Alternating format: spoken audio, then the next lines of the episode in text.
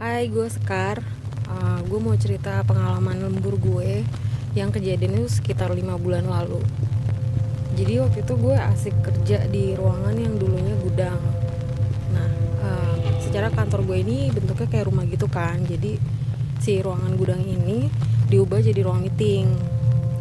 Pokoknya sering banget dipakai buat ruang kerja di situ. Nggak tahu karena saking tenangnya atau emang kerjaan yang lagi banyak banget, nggak kerasa udah tiga jam gue kerja di ruangan itu udah jam 9 malam.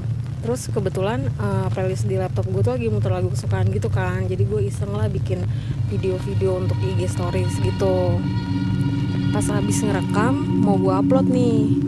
Nah karena di IG stories videonya ngeluping terus saat gue lagi mau ngetik captionnya anjing kan nih gue merinding lagi uh, pas gue denger dengan jelas ada suara lain selain lagu gue itu dan itu tuh lebih kayak suara desahan rintihan cowok itu yang kayaknya ada sesuatu di lehernya kayak kegor gitu lehernya yang sumpah saat itu juga gue langsung refleks lempar HP bener-bener kaget. Gue langsung packing beres-beres.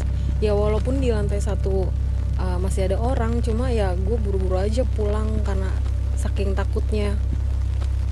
Pas sampai rumah ya gue lanjut kerjaan gue yang tadi kan. Terus mungkin karena emang beberapa hari ini gue lagi capek banget jadi malamnya tuh gue ngerasain sleep paralysis gitu. Nah pas sleep paralysis itu gue tuh inget banget mata gue kebuka tapi badan gue nggak bisa gerak kan.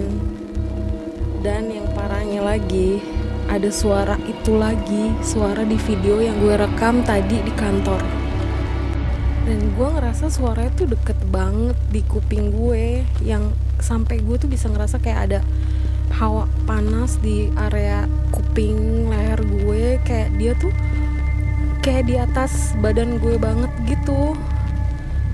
Sumpah sih gue bener-bener nah karena gue nggak bisa nutup mata gue gue akhirnya kayak baca ayat kursi doa-doa lain yang sampai akhirnya gue bisa nutup mata dan berharap suara itu hilang ya sampai akhirnya gue ketiduran kebangun di besok paginya.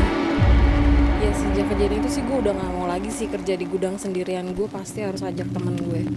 Sebenarnya gue rada takut sih untuk cerita pengalaman lembur gue.